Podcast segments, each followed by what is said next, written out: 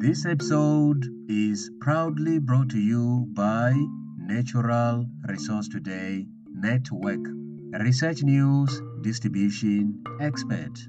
Researchers have developed a new approach that can improve spin based quantum technologies. Their study is published in the journal Physical Review Letters.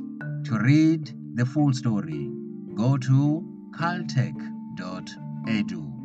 And finally, new research sheds light on early evolution of vascular plants. The study is published in the journal Science. To read the full story, go to environment.yale.edu. That's all for today. Thank you for listening.